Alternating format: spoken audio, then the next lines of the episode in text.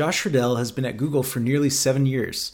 He now serves as Senior Program Manager on the core search team. Josh shares with us his background that led him to Google, as well as some of the hard earned lessons he's learned along the way. Enjoy. Welcome, all. Max of the Accidental Engineer here. Today, I am extremely happy to introduce our guest, Josh Redel. Welcome, Josh. Hi. Josh, uh, I'll introduce you a little bit. You're a program manager in search at Google. Uh, you've been there for nearly seven years. Is that right? That's correct. And you've worked on a slew of products at Google. Do you mind sharing with people what you've been working on the last seven years? Sure. So, for six and a half of those years, I actually worked in uh, Trust and Safety, which is a team that handles abuse fighting on Google's products. Abuse comes in a whole bunch of different forms, um, and it happens on all of our products in one way or another.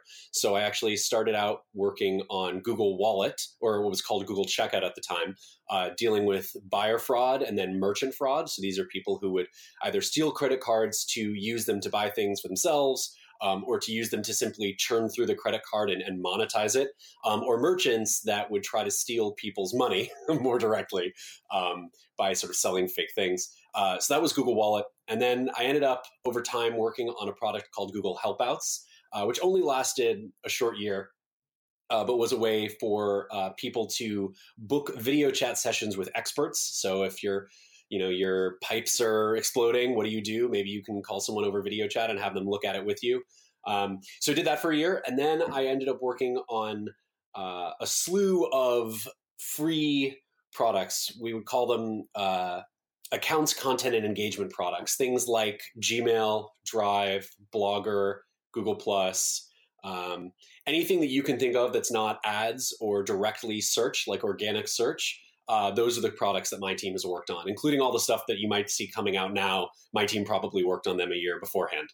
Um, in case our audience didn't pick up on this, uh, I think it's a subtle distinction, but you're not in an engineering role at Google. However, for audience that doesn't know uh, program management as a practice, uh, I think many many of our guests on the show so far have not been in engineering roles. But for people who haven't heard of program management before, do you mind giving people uh, a guide to maybe the distinction between program management, project management, product management, and what it is that you're doing? Sure, absolutely. So you can definitely go online and find pretty clear, well written distinctions between those three things, um, especially product and program management. So a product manager, uh, and forgive me if any of the product managers previously on your show disagree, but in my experience, a product manager uh, is someone who sets the vision um, and scope for a product, often comes up with the designs for the product alongside the engineers, um, and is the one who makes a lot of the executive calls on the strategic direction of the product. Um, so they may face challenges that are uh, much more specific to getting the product off the ground, uh, making sure it launches, understanding growth and number of users, um, and uh, finding out what's really in scope and out of scope, right? Making those hard decisions. Um, now, interestingly, a program manager can do all of those things and sometimes does. Often we find that product and program managers take on each other's roles when the other isn't present. Uh, but a program manager uh, more often runs a set of what we would call programs, which are simply collections of projects that could range across not just one product, but many. Um, it could be a single product. Uh, but the idea is really to act as the way I describe it in, in, in two specific ways. One is as a lighthouse. So as you see uh, different engineers working together and the product manager, you know, working with the VP and things like that, and with their own engineers, you see issues. You see issues in the relationships that are being built. Um, you see issues in the designs that are being put forth, and usually those issues are around people not knowing what someone else is doing or what someone else intends or means. And then there's another option, which is people not knowing what someone else feels. Right. So as a program manager, often what what you're doing is you're saying, okay, I see these two people talking about something that they think are completely unrelated, these two things that are completely unrelated, when in fact I know they're related from having spoken to everyone else on the team and everyone else involved in the product. And so I'm going to raise this flag and let everyone know that these two people should be working together. And I may even set up that kind of an arrangement to ensure that we cover all of our bases, right? So that's one, making sure people don't crash into each other and making sure people, you know, land smoothly, right? Um, so yeah. one one thing that I think might be helpful for our audience and for me too would be to get an impression of as a program manager who are the types of job titles that you interact with um, in helping them uh, program manage like you're describing i think it might be helpful to know like you described in relation to product manager who it is eh, specifically on a team that you might interact with absolutely so it can vary pretty widely depending upon the organization you're in. So, for example, for the first six and a half years, I was in an operations organization, which meant that the people that I interacted with were often uh, data analysts, uh, operations managers, so people who would take, say, large groups of vendors and have them do single tasks, engineers that built tools that the operations teams use to do their jobs, as well as executive leadership, sort of convincing and presenting on issues at hand and sort of raising flags and escalating as necessary. On the on the more sort of technical side, now that I've left operations and worked towards more of an engineering role, a technical role, um, I work daily with software engineers, uh, but it could be even easily um, site reliability engineers. Uh, and often there's a team lead manager or a team lead that I'll work with more closely, as well as, like I mentioned, the PM and also any um, executive leadership at the director level or higher that needs to understand sort of where we are on a project um, and what might, you know, what the risks are um, and what we're going to do to gotcha. mitigate them. Yeah. So it's really, really the gamut, frankly.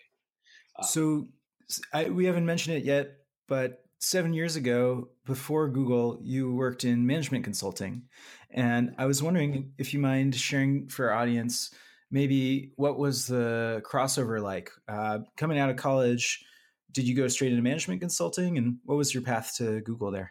So actually, I didn't work in management consulting. Um, it's interesting. I was intending to work in management consulting, and I actually ran the consulting club in college, um, as you might remember, our minimal membership. Um, yeah. But uh, I intended to go into management consulting, and then I actually got very sick um, in a bunch of different ways at once. Uh, most notably with type 1 diabetes, which I could also talk about forever, but probably not the topic of this conversation. Um, anyway, the, the, the, what ended up happening was I realized I wasn't prepared for what um, management consulting interviews entail, which is often what's called a case study interview. So I had prepared a little bit for them, but I didn't consider myself ready enough to take on the big firms, people that wanted to interview me. So I canceled my interviews and I actually went more directly into the field that I majored in in college, which was economics. So I went into economic consulting, which is quite a different world than management consulting.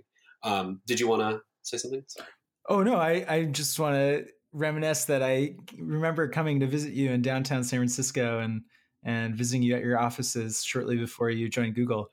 And uh, for audience that can't visualize it, uh, I remember meeting some of your coworkers, and generally, economic consulting firms seem to recruit uh, a lot from uh, pretty recent graduates. Yeah. Um, so, what was I skills wise?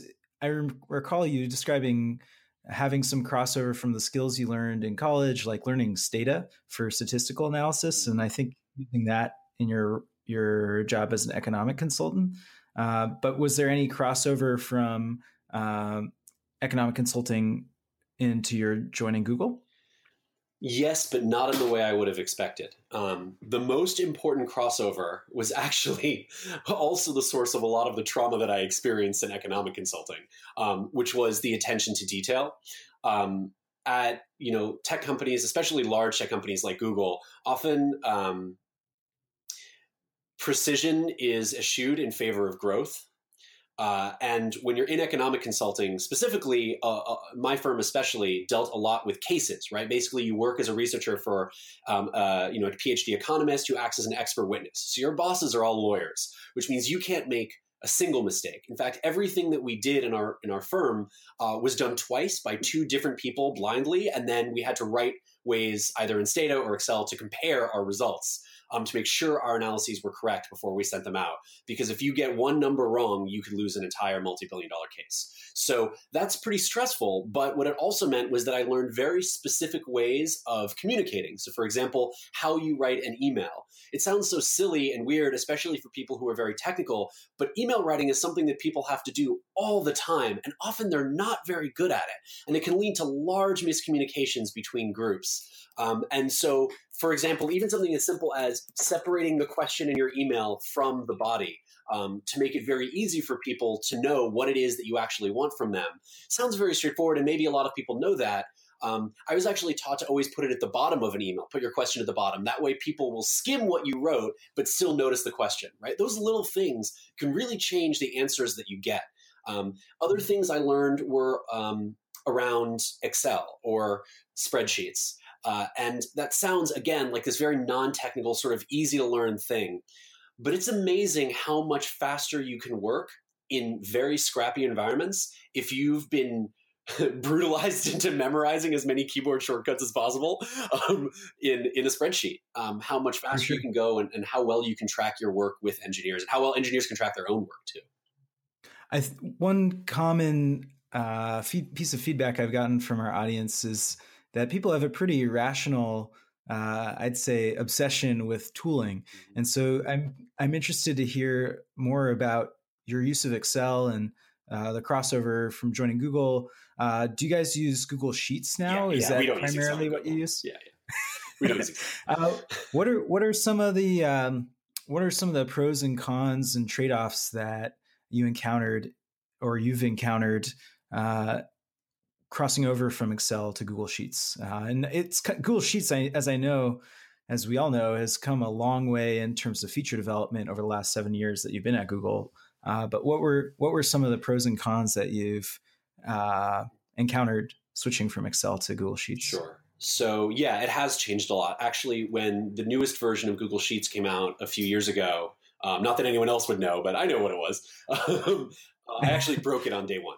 So, so uh, one of the major things that I encountered that was a difference, which to be frank, I don't think is nearly as big a difference anymore, is the size of a sheet that you can use. Um, in Excel, because it's all local data, although of course now there's cloud based storage, um, you could have millions of rows in a spreadsheet just copied straight from a database. Like I could write Stata queries or SQL queries and just dump them into Excel and start anal- reanalyzing them or looking into them in more depth in an easy manner. Um, with Sheets, if you try to put in millions of rows, even if it said it could support it, you break the whole. I mean, you break Chrome basically. Um, mm-hmm. and that would be true even with 10,000 rows. Um, now mm-hmm. it goes a little slow at 10,000 rows, but it's not nearly as, as breaky. And what I found really is that you shouldn't be using spreadsheets for that kind of work, right? Really, when you get more sophisticated um, and you get better at data analysis, if you're going to be using large swaths of data, as I'm sure all the tech people know, um, technical people know, you know, you're going to use real database analysis systems, even for little investigative work.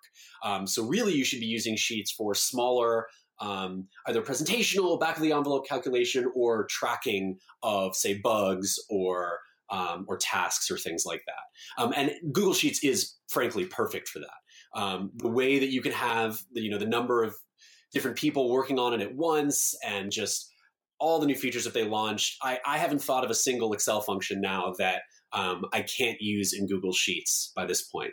Um, and in fact, Google Sheets has expanded beyond that because you can update, you know, they can update whenever they want instead of having to wait for the new version of Excel. So Fair that's enough. pretty wonderful. Have you found a need to learn SQL and move beyond Sheets oh, sure. so, in your role sure. in program management? Yeah, yeah. Sorry for cutting you off. Um, Actually, no, no, no, when I started at Google, I was a data analyst. So in economic consulting, you basically just analyze data um, a lot and then try to interpret what it might mean um, and look through a lot of messy data sets from companies. Um, and when I started, that's what I was kind of doing was writing SQL or internal forms of SQL queries um, on our massive databases to find trends in abuse. Um, that was usually people who would be, uh, you know, stealing credit cards or money or things like that. Um, so I definitely found it useful. And actually, moving into a program management role, it's really good to have some sort of database knowledge or, or query knowledge because what often will happen is someone will say, "Hey, uh, how are we doing on X?" or um, "How many Y have happened?" And that's not something you would have had in a spreadsheet, right? Spreadsheets are more um, reactionary. They're not prepared. And you there's probably a database somewhere that has the information that person asked for. And if you can write a simple query or maybe even copy other people's more complex queries that are already on those tables or databases um, you'll be far far ahead of where the other people in your role would be uh, not knowing the answer and having to get someone else to do it for them. I'm not saying you should always be doing data analysis as a program manager. In fact, it can be sort of a rabbit hole that you fall into that you don't want to get stuck in. Uh, but generally, it's good to have it as a sort of quick, here's the number kind of skill set. So before we hopped on the recording, you described your career path as very risky and narrow. And I think this might be the most relatable portion of our conversation. So I'm bummed that we're getting to it uh, at this point. But what is it about your career path so far that's been risky and narrow? Uh, well, let's see. Uh, I had I had no idea what I wanted to do after high school, which most people are like. Um, the only classes that they didn't really teach much at all in high school, uh, or one of the only ones, was economics. Um, and so I said, I'll just go to the economics college, and hopefully that'll be the right choice, right? I had no idea whether I'd like it. I had no idea whether I'd be good at it, right? Um, and I actually had to work my ass off really hard to be those things in economics in college. Um, and when you're an econ major, there are actually not that many career opportunities for you unless you want to go into a PhD program, which are extraordinarily brutal and competitive. Um, 90 hour mm-hmm. weeks, very unlikely you'll do well. I actually spoke to Stephen Levitt, who came to visit uh, our college a while back um, directly. Co-author of Freakonomics. Author of Freakonomics. That's yeah, exactly. Um, and he said, you know, to all the kids, even the ones who were stellar and going to go to grad school, don't go. It's not worth it. Okay, then what do you do, right? Um, well, you I guess you go into management consulting. Okay, sure. Um, well, that's great if you're prepared, um, but with some of the horror stories I've had of the times I did still interview with case study questions, not having prepared, I can tell you, you need to be very prepared. And the path is extremely competitive. People still do well there, but that's not the way that I went, right? I ended up uh, applying for only two jobs out of college. One was NERA Economic Consulting, where I ended up going. Um, because they didn't have case study questions and because they used Stata and I was an econ major, so pretty narrow. They wanted economists. Um, and the other was assistant manager at Walgreens those are my two mm-hmm. interviews mm-hmm. for out of college. So mm-hmm. um, it was a pretty, like I said, pretty narrow in that there were, I wasn't, you know, there was no B school, right? There, or there was no, uh, sorry, not B school. There was no second level, you know, there was Walgreens sure, and there sure. was this, there's B school, something else. But, the, you know, there weren't, there weren't a lot of, um, you know, options available then. Um, and even then, once I got into it, it was a really harrowing experience because of that stress around being perfect all the time. And the people who had been there for more than a year or two um, were just kind of burned out as people and had lost a lot of their sort of um, their ability to support others and it was a very competitive, sort of argumentative, intense, angry environment. Um, I slept in the fire escape, like for naps, a lot. Um, I mean, it's just wow. you work like crazy hours, and you don't get paid nearly as much as you do in tech. Um, and there, you know, everything has to be perfect, right? Whereas in tech, you can make mistakes all the time, right? Um, and I happened to have a friend who had uh, who worked at YouTube who happened to get me a referral, which now you can't even do because you have to have worked with someone before to refer them. Uh, Google's pretty strict about it now, but at the time he was just like, "He's my friend. He's cool. Go check him out." Right. So uh, I interviewed and I got all the way to the onsite and I didn't get in. I didn't get it. Um, and uh, you know, one thing that Google is good at is pushing pushing their recruiters really hard because the recruiters are not full time employees usually; they're often contracted, and they need to prove themselves to become full time employees. And so to do that, they go through all these old files of people who were good for Google but not good for the role. And I just so happened to be one of those people. So they called me, you know, three months later out of the blue and said, "Hey, there's this other role in abuse fighting you might be interested in." I said, "Oh yeah, sure." I was desperate to leave by that point, and I had a friend who happened to work as the lead. Uh, they're like Google guru at his company for how to use ads, right? How to how to monetize mm-hmm. their products and use ad campaigns. So I met with him and I said, "How do you abuse the system?" And he said, "Oh, we do it every day." In fact, everyone we know does it every day. Here's how you abuse all of Google's ads network. It's super easy. Let me show you right? So when I interviewed, and the person said, "What are some ways that you might abuse Google's ad network?" Right? The answer was, "Let me just go to this doc I have in front of me of all the ways it's currently abused that you probably don't even know, and I'll recite it to you." Right? Um, So th- these are, you know, a lot of it has to do with, you know, who you know and what sort of expertise they have. Now, um, if you don't happen to know these kinds of people already, there are ways to find them, right? You can proactively go out and interview folks uh, who work in companies that you think have ad networks, which is all of them, right, online. Um, and I'm sure you can find someone in your network who maybe knows a person who knows a person who has to work with Google Ads, right? But this was, again, a pretty specific use case of how do you abuse the system? And it just so happened that I knew someone who was very good at it. Um, so, uh, so then, you know, on-site interviews at the time were also very different in that Google was known for these excruciating interviews around unrelated information uh, to the actual job. Uh, they've, they've, changed that a lot, so people are doing much are, are much better now suited to the roles that they're interviewed for. But at the time, I was asked questions like, "You have fifty red marbles and fifty blue marbles and two jars, and how do you maximize the chance of picking right?" It's like, who cares, right? Oh, that man. sort of thing was yeah. irrelevant. Um, sorry, what were you going to say?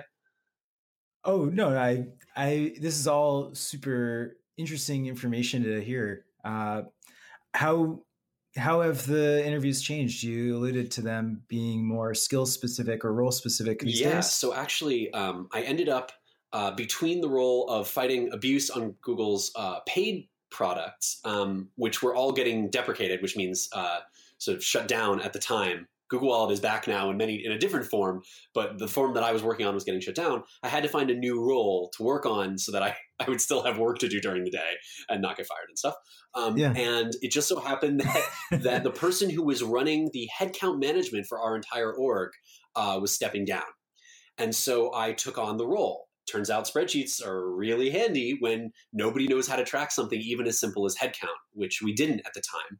Um, headcount meaning the um, um, availability to hire, right? How many people each manager can hire and into what roles and who's coming in, who's going out, where there are opportunities, things like that. So I tracked that for our 800 person organization. And that also meant I got to sit in on hiring committee meetings. And that also meant I got to speak to the recruiters who ended up writing a lot of interview questions. And in fact, one in particular wasn't a recruiter, but he was running a program to change the way we did interviews. And I worked with him to gather an entirely new set of interview questions that we created a database for, um, specifically to change the culture around fairness of interviews, right? So instead of asking, you know, you have a building with two elevators, one only goes to the top half, one only goes to the bottom half of the building. There are engineers that work in the middle, like all this craziness. We say, okay, what do you do during the day, manager? What do your people do during the day? Great. Why don't we ask them questions about things that they might need to figure out during the day at their job? Right. And it sounds so simple and straightforward, but you know, even today, a lot of especially small tech companies ask a lot of questions around fit probability and just general cognitive ability. And general cognitive ability is one of the four sort of facets of a Google interview, but it's not everything. And even that should be more related to the role that you're describing, right? Saying for so a good interview question, for example, I got um, that I think should still be asked today is you have a credit card purchase that was on a credit card that is from Australia using, let's say, an IP address that's in China um, for a product that's in the US. What are all of the different ways that the system could be abused right now in that situation, right? Um, and that's something mm-hmm. that, like, you may not have any prior knowledge. You could have done a little bit of research and you can really think hard and critically about what might there be, right? What ways do people interact with each other and what ways the systems work together? That is still general cognitive ability. It's not really role related knowledge as much.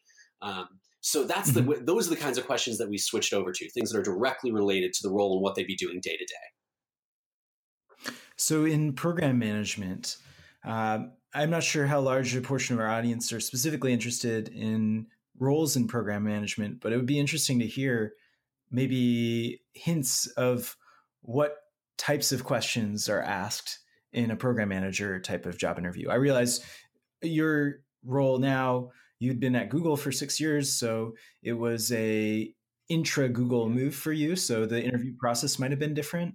But as somebody who likely interviews candidates for the program management team, can you give people a sense of what the interview process looks like and what skills you guys are testing for? Yeah, yeah, I'll try. Um, so I did have an intra Google interview. I also had an interview to get onto the program management ladder. So at Google, there are job ladders um, that you know specifically lay out what people in your role need to be doing, sort of across the company for a lot of roles.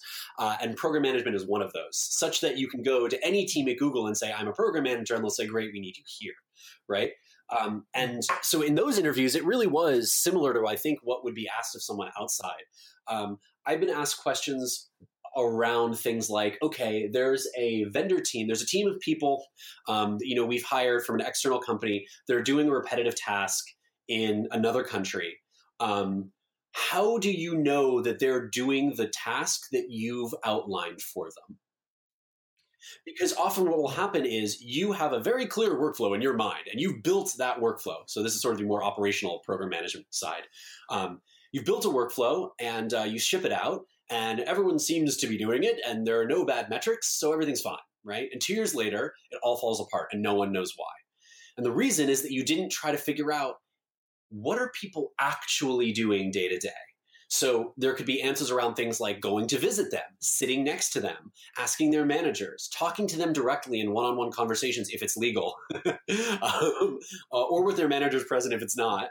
Um, and uh, finding ways to record sessions that, that, maybe the company can record sessions and play them back. Uh, looking at the quality metrics, not only of their work by their own quality reviewers, but uh, the metrics of the quality reviewers themselves, or even doubling, you know, your lookovers of the stuff that other quality people have done, right? So there's this whole path you can go down um, regarding operational sort of how do you optimize the team kind of stuff.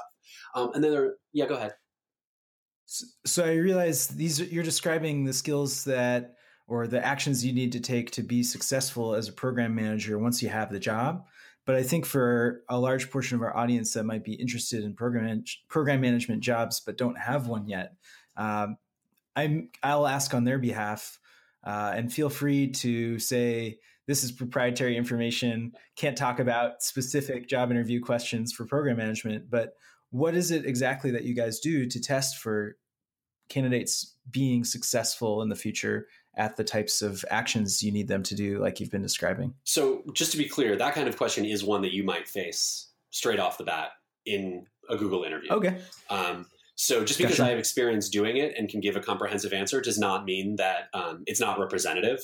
Uh, there are there are other kinds of things too, though. Um, how do you how do you run a project even something as simple and broad as that, knowing how to answer that question in a short amount of time, walking through sort of what major steps you take. Um, there are other questions like, let's say a product is launching and it needs to happen and there are way too many moving pieces. So the, the interview question might be something around, you know, there are X engineers and Y bugs and Z number of people who care and you know A days until launch and all this stuff. How do you how would you handle that that product launch? And the answer is not necessarily 45 minutes like a case study for consulting. It would be more around how do you handle scope? How do you handle cost? How do you handle quality? How do you handle um, uh, customer relations or even um, HR within the team? Uh, and within the product? Um, how do you handle, um, let's see, risk? Uh, what do you do with uh, critical paths, as in the timeline? How do you create a timeline and how do you stick to it or find ways to adjust it as necessary? Uh, what different methods do you use to uh, quickly change a project when it's not going the way that it should? How do you make that executive call or at least provide the right recommendation? Um, when you go to someone with a problem, do you come with an answer in hand or at least a suggestion in hand? Or do you just come to them with the problem, right? What sides of the problem mm-hmm. do you analyze? Um, a lot of uh, a really good resource for this, although people mock it terribly, um, is the PMP exam and program uh, the project management professional mm-hmm. program. It's by a, a, single company called PMI, so they have kind of a monopoly, and there's definitely some weirdness around it. But there's a book that people could buy. Um, it's called Rita's. I'm trying to remember. It starts. It's her name is Rita, like Rita Mulhenny or something like that, and she helps you prepare for the PMP exam. Um, I actually have it here. Yeah, Rita Mulcahy's PMP exam prep. You don't need to read the book itself uh, the, the underlying uh, PMP book. You can read just her book, and it will walk you through so much of how to run a project from initiation to planning to execution to monitoring, controlling to closing, every step of the way, what you might want to do in a project. Now, one of the things about Google specifically that I think is useful for people to know is that we're not a typical company when it comes to project management. Um, often, project managers in, say, a company like Procter and Gamble, right, P&G, a big company, they have a lot of power. A project manager will come in and say, "You engineer, and you engineer, you do this, and you other person manager, you manage these people this way, and this is the date that we've chosen." Right? It's very almost product manager like, but they, they have a lot of people and they have them reporting to them. At Google, very few program managers have reports, and even when they do, it's mostly a sort of where do we put people question and how do you manage people well question not a how do you run a project by assigning your reports you know to specific tasks the way that people do in other um, other companies the major tenet of a google program manager is influence without authority you have no authority you have to work solely with um, your wits and uh, data and the ability to convince people that what you want them to do is the thing they should be doing. I'm actually facing that right now with a project where there's a spe- specific way that I want them to track the project, but I can't just tell them to do it. They simply won't. Like it just won't happen. Even if I got a mandate from their VP, it wouldn't happen. Um, so the way I need to deal with this is influence both their VP and them to agree that it is the best way to track a project for this use case and then move on from there. So, a question that you'll probably receive has to do with how do you influence people without authority, right? So, in case our audience uh, hasn't picked up on it, I get the impression that this type of a role requires a fair amount of on the job experience, like probably five years in the workforce to be effective at doing what you're describing doing yourself. So, I'm wondering are there any entry level roles that people coming out of college can apply for in program management, or is program management within Google or elsewhere something that people come to maybe out of an MBA program or like yourself, um, intra Google transfer or uh, you know five plus years in the workforce? What what's kind of the profile and levels of experience that people can have as a background and consider being uh, competitive for getting sure. a role sure. in program management? Uh, so I think you can get a role in program management out of college. It's definitely harder, but it is doable. I mean, directly out of undergrad. It's definitely easier if you have a business degree, I'm sure. Um, but, you know, really, program management is just about knowing how to solve relationships and problems. Um, and I don't think that's something that you need to have a lot of industry experience to be able to do. You may simply, you know, have a, a high EQ or um, a strong sense of what is the most efficient path to get something done, um, or how to have a sense of authority even when you don't have any. Right? These are all things that you can have straight out of the bat. Um, sure, it's easier if you were in another role in Google or in another tech company um, where you perform something similar, a lot of people actually transfer into program management from an unrelated role, like data analysis, like engineering, even. Um, and part of the reason is that they realize that what they were doing is something that they're okay at, but the but the underlying skill set they provide is an obsession with um, efficiency and working relationships and successful follow through and that's something that you can prove even at the undergraduate level um, if you you know narrate it in the right fashion. And narrating things in the right fashion is also one of the major skill sets right? So i really don't think that anything i had um, that i learned at google before becoming a program manager was something that helped me be a better program manager other than learning how Google works as a company, which frankly you can't know until you get there. And Google doesn't really expect you to be able to fully understand. Um, they want you to be a good fit for it, but you know, they, you'll learn that kind of stuff on the job. So I, I think you can come into it for sure. Yeah. Okay. I the last thing I'd love to cover, and I'm I regret uh, bringing this up last, is how your personal health has affected your career and your career decisions. Um, do you mind giving our audience kind of a backstory of uh, the per- personal health issues that you've battled in uh, succeeding in your yeah, career sure. so far? So I have a number of autoimmune illnesses now. Um, when I was uh, junior in college or, or, before junior year, I was I went to Australia for an internship in kind of like management consulting. It's human capital consulting, but it's similar to management consulting in a lot of ways. Um, and I had a number of weird symptoms on my way there. And when I got there, uh, after the first two days uh, at my new job that I was so excited about, I ended up handing my credit card to the front desk at the emergency room and passing out on the floor in front of them. Um, and it turned out that my blood sugar was freakishly high.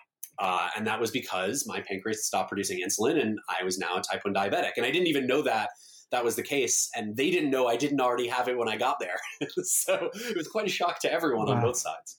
Um, it was it was pretty yeah, traumatic, yeah, and especially being away from home for for uh, a whole summer, not knowing how to handle this kind of illness and stuff.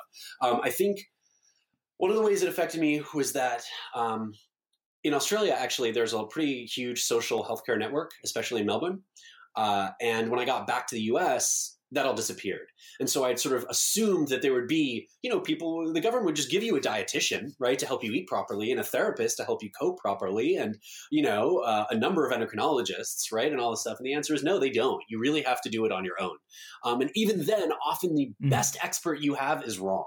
Um, so I had symptoms even after I got back that seemed just like really hard diabetes, but I was sleeping through classes. I was getting really depressed. I had I gained weight in all these weird ways. Like my cheeks were really big, but my body wasn't that much bigger, and all this weird stuff. And it was really it was like suicidal depression. It was really intense. Um, and you know, people just kept mm-hmm. telling me, "Yeah, diabetes is a pretty big shock to your system." Uh, I was like, "Yeah, it seems different. Why am I so tired all the time?" Um, was, you were you were underdiagnosed. Yeah, it happens a like lot. That, yeah, it, um, it, happens a lot. Yeah. And I, I, again, this narrow path, right? I happened to have a family member who happened to know the CEO of Blue Cross um, and got me an appointment with uh, a much better expert at a teaching hospital who was like, wait, you also have hypothyroidism, right? So there's a lot of times when people get sick that they yeah. don't realize they have other things too. It just seems like it's all part and parcel. Um, and I've realized, mm-hmm. especially for me, but maybe others out there as well, that that's just not how it works. Often there are these co illnesses that people don't think to test for, or even if they do, uh, they test for them right away, but it turns out, you know, a few weeks later is when the second one hits you, things like that. Um, and that took a huge chunk out of my time. Um, it took a huge chunk out of my energy level and out of my just drive to do well because it suddenly felt like my life was going from being sort of managed towards my job to being managed towards my survival every minute of every day, which is what diabetes is like. Um, mm-hmm. And uh, mm-hmm. that combined with you know a number of the other you know things I have makes it a constant concern. Um, and one of the things that I've found is most important is you know there are times in work where you're going to push yourself until you get sick it, it happens it happens in tech all the time um, but when i get sick i don't get better for a long time because i have this autoimmune problem right so I've learned a few mm-hmm. things. Uh, one is uh, sustainable working pace. Even if you have this thing that's due Friday and it's Thursday, maybe you pull an all nighter, but you better plan for Friday afternoon to just leave work and go sleep. Right? You can't just say, well, that was an all nighter. I guess that happened and go back to work like it was normal. Right? You really have to prepare for this. Um, and the other thing is, you know, you can take preventative stuff. I have a few things that I take that are um, sort of as soon as you start to cough, you can take some things that'll help you keep from getting ill. But really, mm-hmm. um, balancing out your energy usage and getting enough sleep in the aggregate is really important, even for people who are healthy. Mm-hmm. Yeah.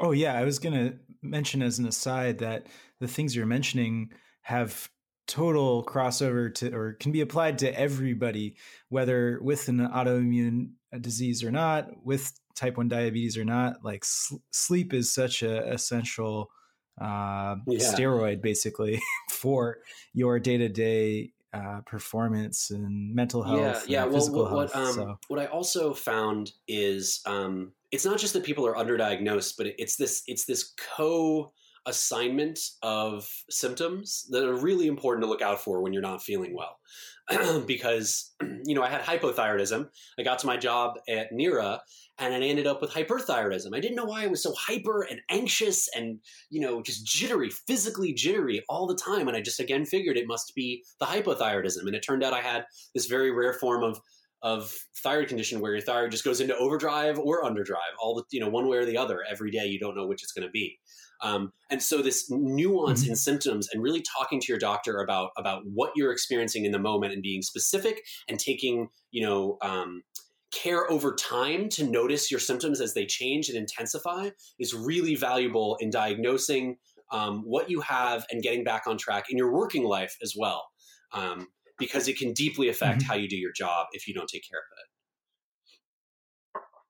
Yeah, I, th- I think this is a great opportunity. I think a lot of our audience probably doesn't get uh, a reminder to check on their health very yeah. frequently.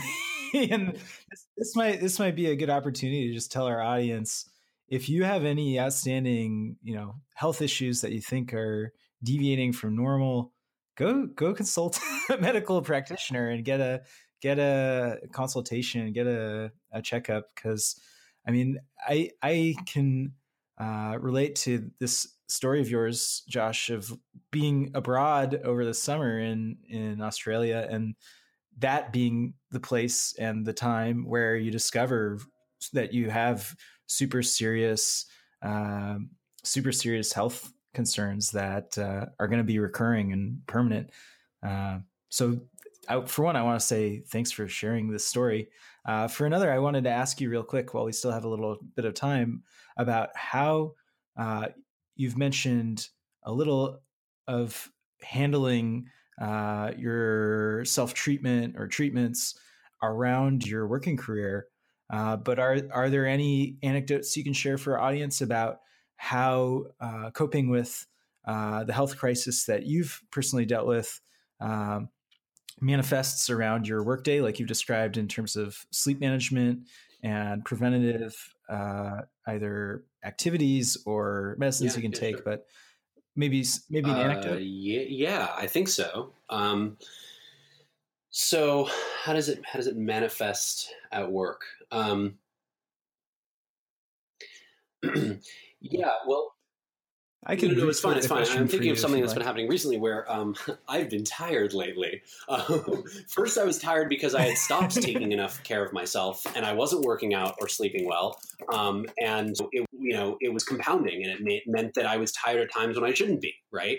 Um, and it meant that I I was taking. I just felt like I needed to take a nap. Um, and there are times when you feel like you need to take a nap, and you you realize you just need to push through.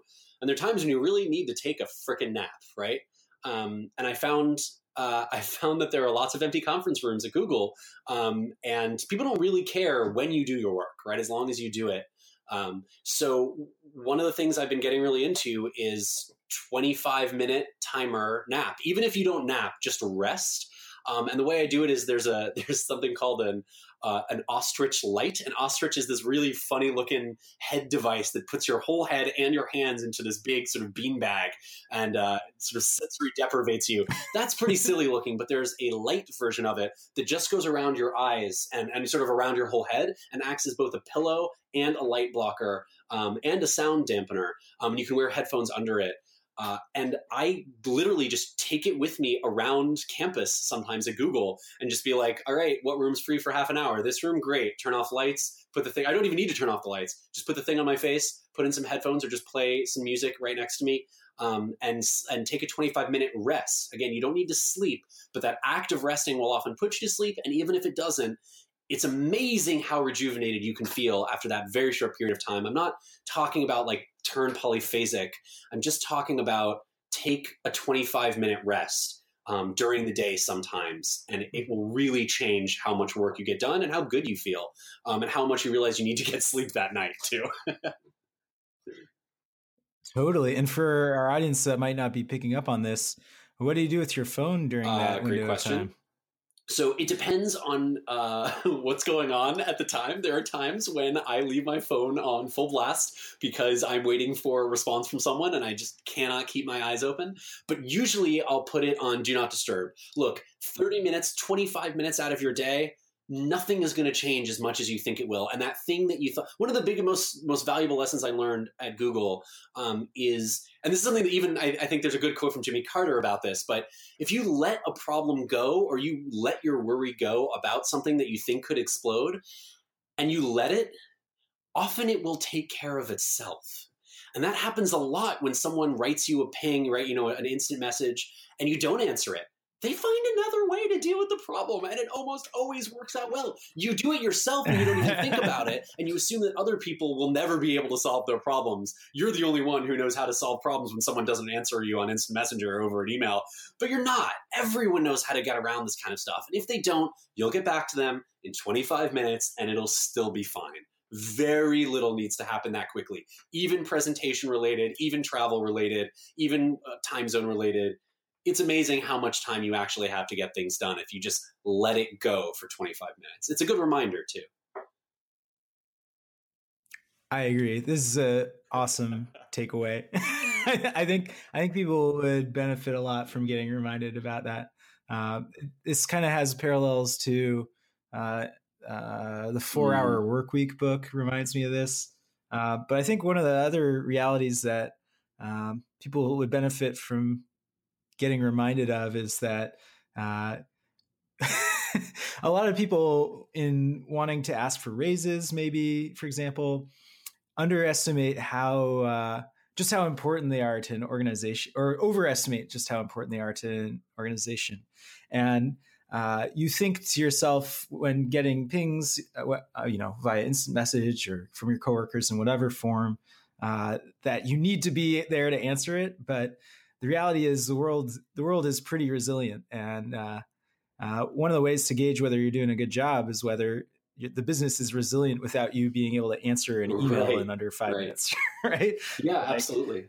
Uh, but of course, well, depends yeah, on what you. I mean, I suppose, yeah, if you're on call, you know, that's maybe a little different. Um, uh, that day. But uh, yeah. but but what what it, what it helps also is then being able to be very strategic about when you do spend that extra time or or spend that less time um, to answer that email within five minutes, right? Um, you know you do decide mm-hmm. okay for this person i'm going to do it because i need them to see me as someone who's on top of stuff all the time. If you do that with everyone you will look exhausted and stressed out. You will start to act exhausted and stressed out and then you'll start making mistakes in trying to respond to everyone quickly. When you could have not responded let some problems resolve themselves and then make big impact in certain pre-designated scenarios that you get to choose right? Um, one of the ways that my old manager put it is every email you get is someone else putting an item on your task list. You don't want to let them do that mm-hmm. so don't let them run your life. They can email you but you're the one who decides what your task list is not them right? And the more you do that the more you'll realize that actually you don't need to respond that quickly but when you do you can make a huge impact and it can seem really valuable, even because maybe you don't respond that quickly every other time. right? They value it more. Totally. Yeah. Totally. Well, yep. Josh, we're coming up on our hard limit. Um, I want to say thanks on behalf of all of our audience for you coming on and joining us. This has been fucking awesome. Always happy to talk to you, Max. Uh, thanks, yeah. Good luck with the rest of the podcast. Thanks so much for your time. Thanks for joining us for the Accidental Engineer podcast. If you enjoyed our interview with Josh and want to hear more about professional software engineering careers, visit our website at theaccidentalengineer.com. We have a large backlog of interviews and sign up on our email list to be notified when we publish new ones. watches the ship that